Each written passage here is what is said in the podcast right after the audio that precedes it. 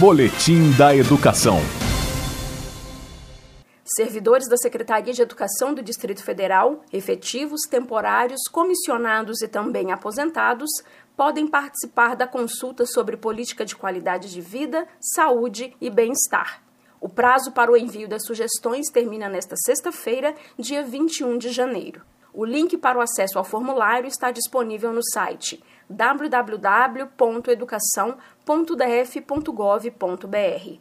O objetivo dessa ação é que todos os servidores tenham oportunidade de conhecer e de colaborar, de forma coletiva, para o aperfeiçoamento das práticas desenvolvidas na Secretaria de Educação.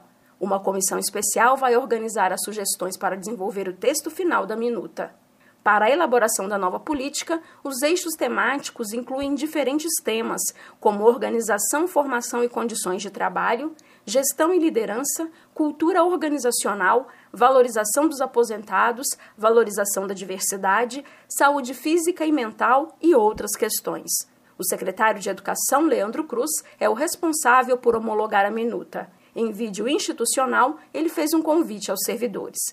Temos agora a satisfação de chamar você, servidor, para validar essa nossa política de qualidade de vida. Não tem sentido você não opinar, não dar a sua participação na política que a gente quer apresentar a você. Venha construir, junto com a Secretaria de Educação, a política de qualidade de vida no trabalho. O prazo para o envio das sugestões para a consulta sobre política de qualidade de vida, saúde e bem-estar da Secretaria de Educação do Distrito Federal termina nesta sexta-feira. Os servidores interessados em participar podem acessar o formulário que está disponível no site www.educação.df.gov.br.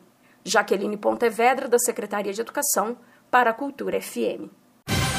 Boletim da Educação.